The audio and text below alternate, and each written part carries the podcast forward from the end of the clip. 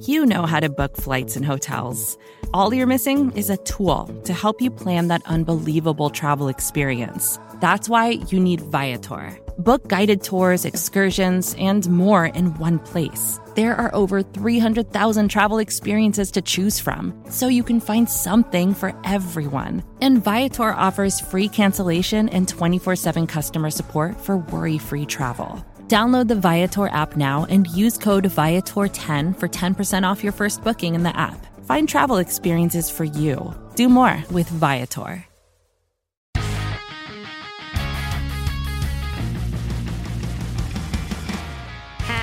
Day, Cowboys Nation, and welcome to another episode of Dallas Cowboys Daily here on the Blogging the Boys Podcast Network. I'm your host, Jess Nevarez, and hello, good morning, everybody. I hope you all are ready for an amazing day. Today is Wednesday, October 5th. Happy Wednesday, my friends, and we have a lot to discuss, so let's get down to it. Starting with a very tough round of injury news involving veteran deep snapper Jake McQuaide. Nick Eatman tweeting out that McQuaide is likely out for the season with a torn triceps injury. Also saying that the Cowboys worked out some snappers on Tuesday, possibly signing to the practice squad. So definitely keeping a close eye on that. Jake McQuaide is a huge loss for the Cowboys, so of course sending him all of our well wishes for a quick and speedy, full, healthy recovery. You hate to see any player go down.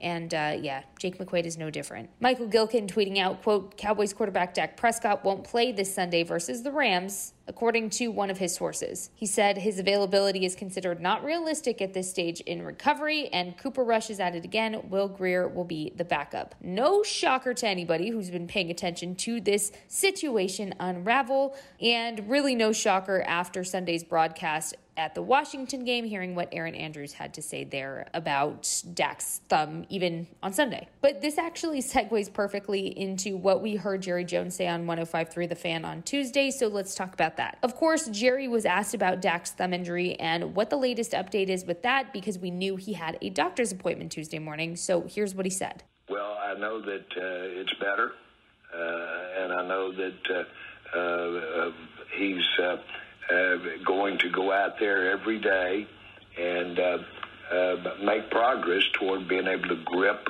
the ball. Uh, I don't know that you could ask for better news, uh, technically, physically, and uh, uh, how uh, it's uh, responding, it, uh, uh, how it's healing, so to speak. And so all of those things are on go, and uh, uh, I don't know that. Uh, as we go uh, bid bye to each day. Uh, if uh, uh, considering uh, the injury, considering the location of the injury, I don't know that you could make any more progress. Is, is he able to grip the football now? Uh, no, not well enough to uh, uh, play. So, after hearing Jerry Jones say that on Tuesday morning, it definitely wasn't surprising by any means to see Michael Gehlken's tweet that we just discussed. But Jerry also discussed what will need to be established other than the grip aspect before Dak can be cleared to play again. Well, it would include uh, uh, getting a lot of reps uh, with the first unit. Uh, it can include uh, uh, going through practices and and um, seeing serious not serious. It's all serious, but uh, uh, just seeing what you deal with in your meetings during the week. You'd take that to the practice field and see it practiced on the practice field. A very good question that was asked on the show was uh, about his decision to start Dak over Tony Romo back in 2016 and what the difference is now with Dak and Cooper Rush, considering Cooper's on a hot streak. So here's what he had to say about that alleged quarterback controversy. Uh, the team was following Dak uh, and and uh, as well as our fans. And uh, but but the team was really into Dak, and so you really were changing momentum. And uh, right now, you're seeing it build after these three ball games, but you don't have the tenured success that you had when you made the decision about whether to go with Dak or Romo. And when he was asked if there was any factor that could change his mind about allowing Dak to return in as QB1 when he's ready, here's what Jerry Jones had to say. So, is there an amount of games or, or a record or a win streak that would change the plan this year? No. No. No. I think uh, we've, uh, uh, as I see it right today. Lastly, he was asked about Micah Parsons' health overall, and Jerry had a very short response to this. Take a listen. Good. Is he, is he banged really up at good. all? As good as as good as you want it to be. Period. And I'm not defensive about it. It's just good. He's young. Uh, he's in shape. Uh, he's getting a lot of reps. Uh, uh, uh, he, he's amazing, really, when you uh, think of him after a ball game, the kind of energy he's expended out there, the numbers of plays, and the uh, uh, intensity that he plays with on every play. It's amazing, and his health is one of the amazing things.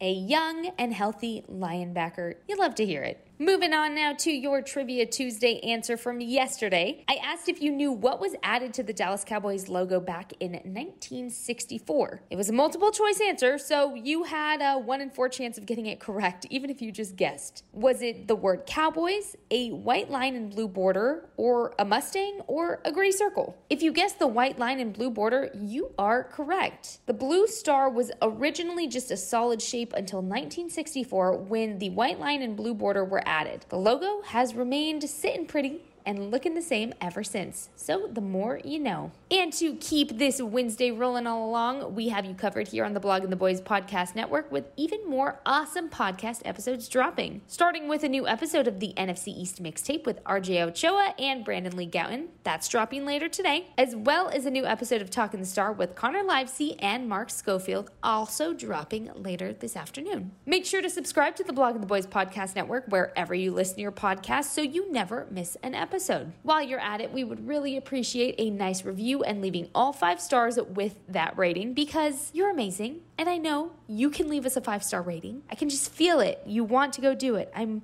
manifesting that you all listening are going to go leave us a five star rating. Please and thank you. Of course, go give us a follow on Twitter, Instagram, or TikTok if you haven't already. You can also hit that like button on Facebook or go subscribe to our YouTube channel. And that is officially all I have for you today, my friends. But don't you worry, I'll be back tomorrow morning with even more Dallas Cowboys Daily. Continue to go kill it this week, as I know you always do. We are officially halfway through the work week and just that much closer to another Dallas Cowboys game day, which we already know is the best day of the week. So keep trucking, my friends. You got this.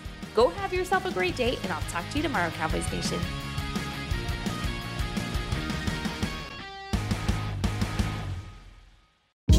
Hey, this is Scott Galloway, author, professor, entrepreneur, and most importantly, host of the Prop G podcast. We got a special series running on right now called The Future of Work, where I answer all your questions on surprise, the future of work. Questions including what are we missing when we work remotely, or how do we handle work life balance when a major opportunity comes knocking? From the provocative to the technical, we're offering insights you won't want to miss. So tune in to the future of work, a Prop G Pod special sponsored by Canva. You can find it on the Prop G Pod wherever you get your podcasts.